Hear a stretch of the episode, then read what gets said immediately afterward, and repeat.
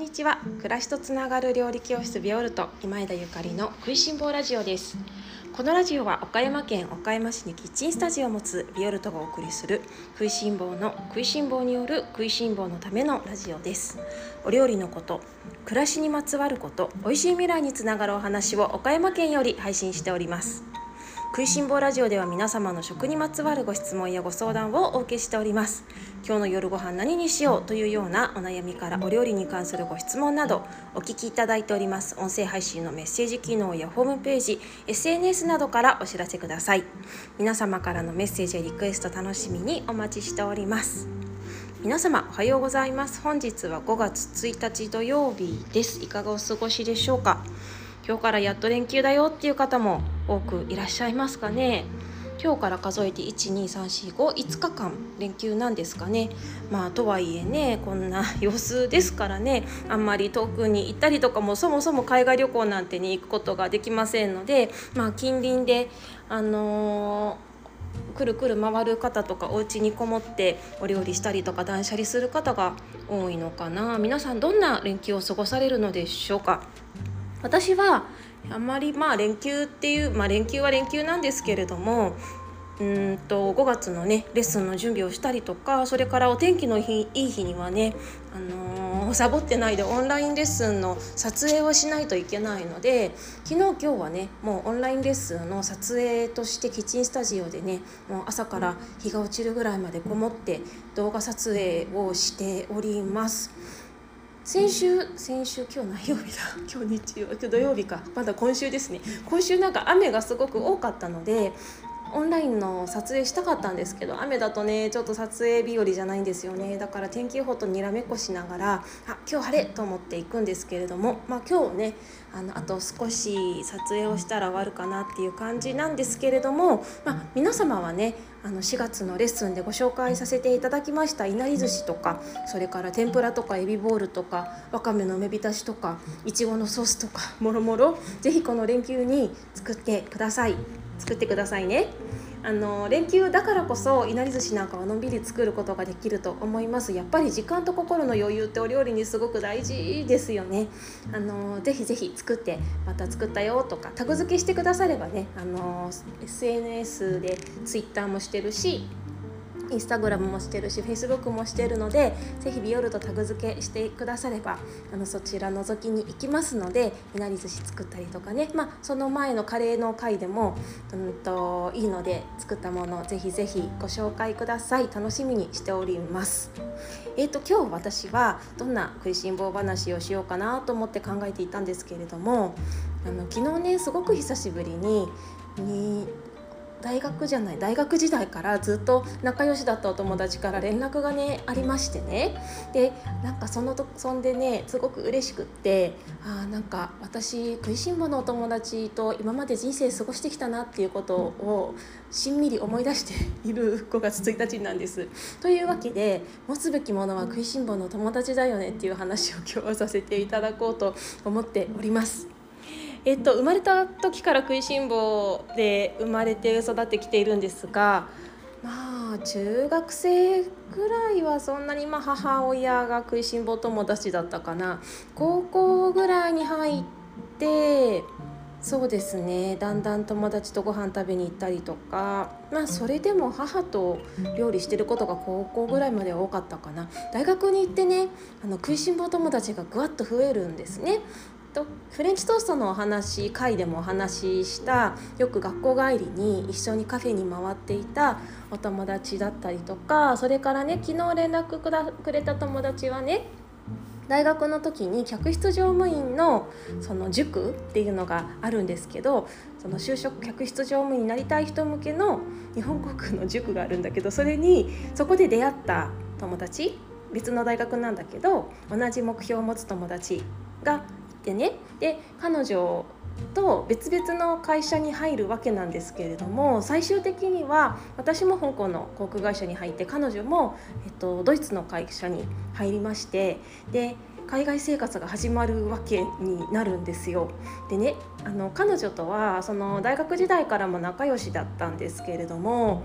その2人とも外国に出てね外国の国際線のキャビンアテンダントになったっていうことで一緒にね海外旅行に行く機会がその後めちゃくちゃ増えたのね。でその旅行の仕方が やっぱり乗務員的ななんか普通の旅行の仕方ではなくってま自社便が福利厚生でお手頃な価格で乗れるのでねなんか旅行ちょっと時間が空いたらじゃあ私ドイツ行くわって言ってドイツに行って彼女のフラットに泊まって美味しいものを一緒に食べて回ったりとか逆に彼女が香港に来てくれたりとかね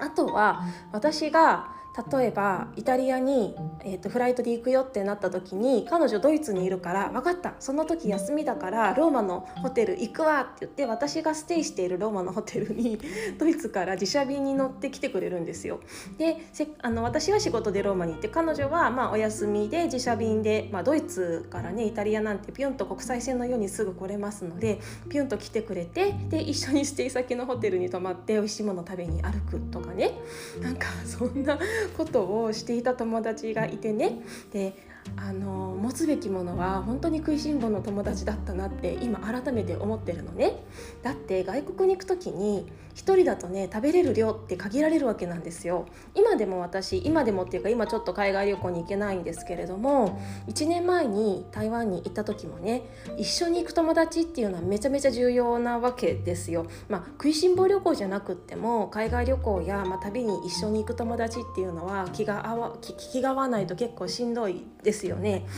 だだけどその私が旅行に行くってなったらもうほとんど食べることしか目的じゃないので同じぐらいの熱量で食べ物に関してねあの食らいついてくるような友達じゃないとやっぱりお互い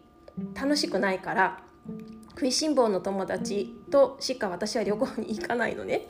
で台湾に行った時もあの岡山の食いしん坊の友達がいてで彼女たちと一緒にその旅行のどこにご飯を食べに行こうかみたいなもうミーティングまでしてねでも綿密な計画を立てて台湾に行ったんですけどその時もねやっぱりねもう食いしん坊レベルが同じなので。うー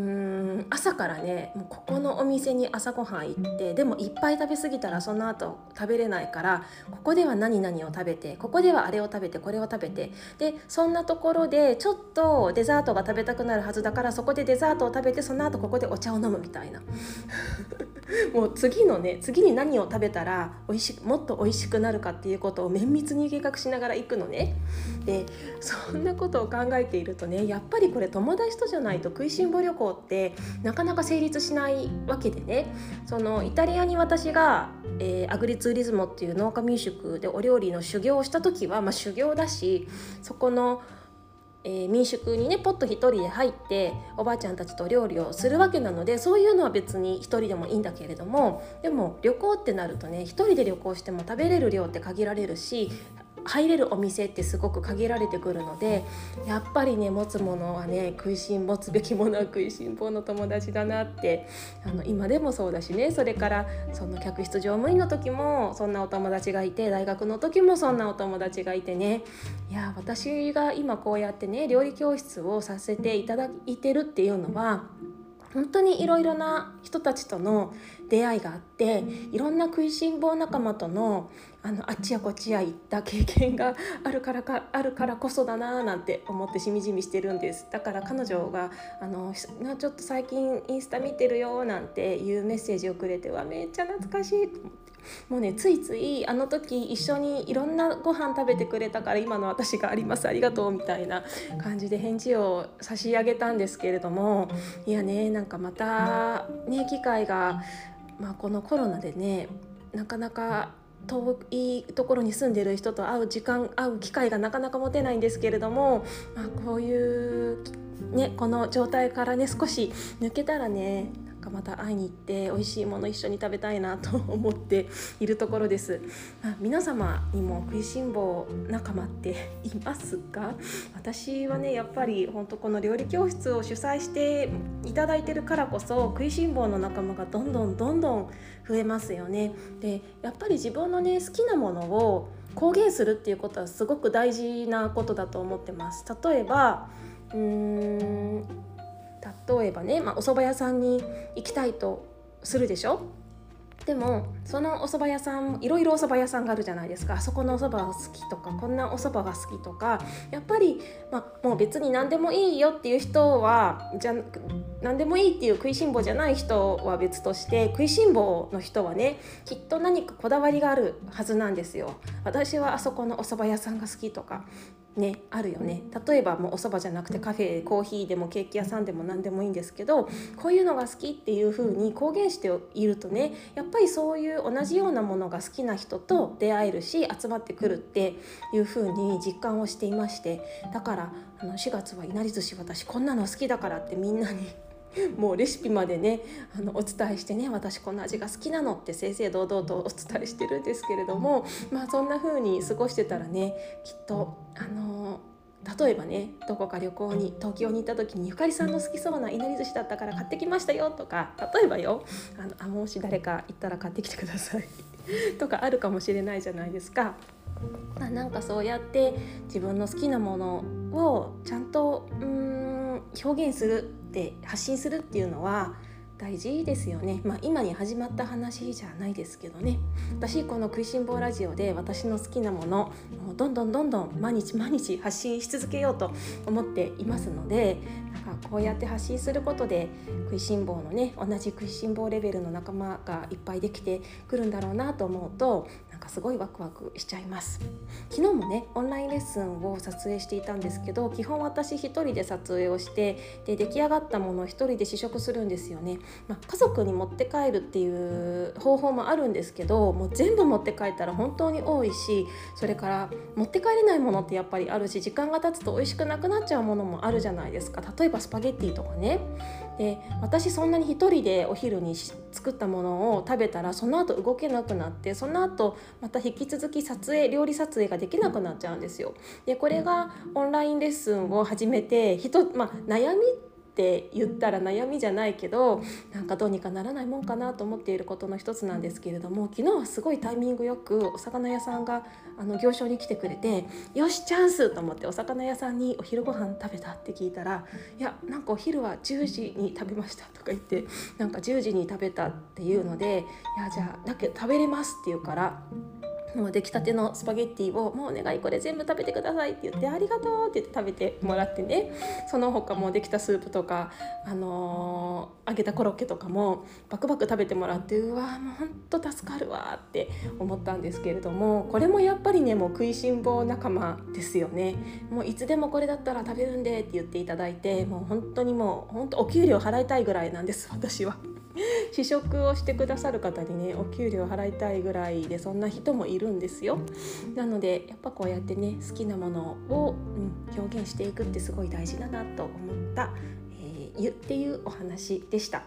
えっと、明日は皆様からいろいろリクエストを頂いておりますので、えー、連休に入りますので皆様からのリクエストにちょっとずつお答えしてお話をさせていただこうかと思っております連休になりましたがもし、あのー、お時間がある時には引き続き「食いしん坊ラジオ」を聴いていただけましたら嬉しいです。それでは皆様今日も美味しい一日をお過ごしください。暮らしとつながる料理教室ビオルト今井田ゆかりでした。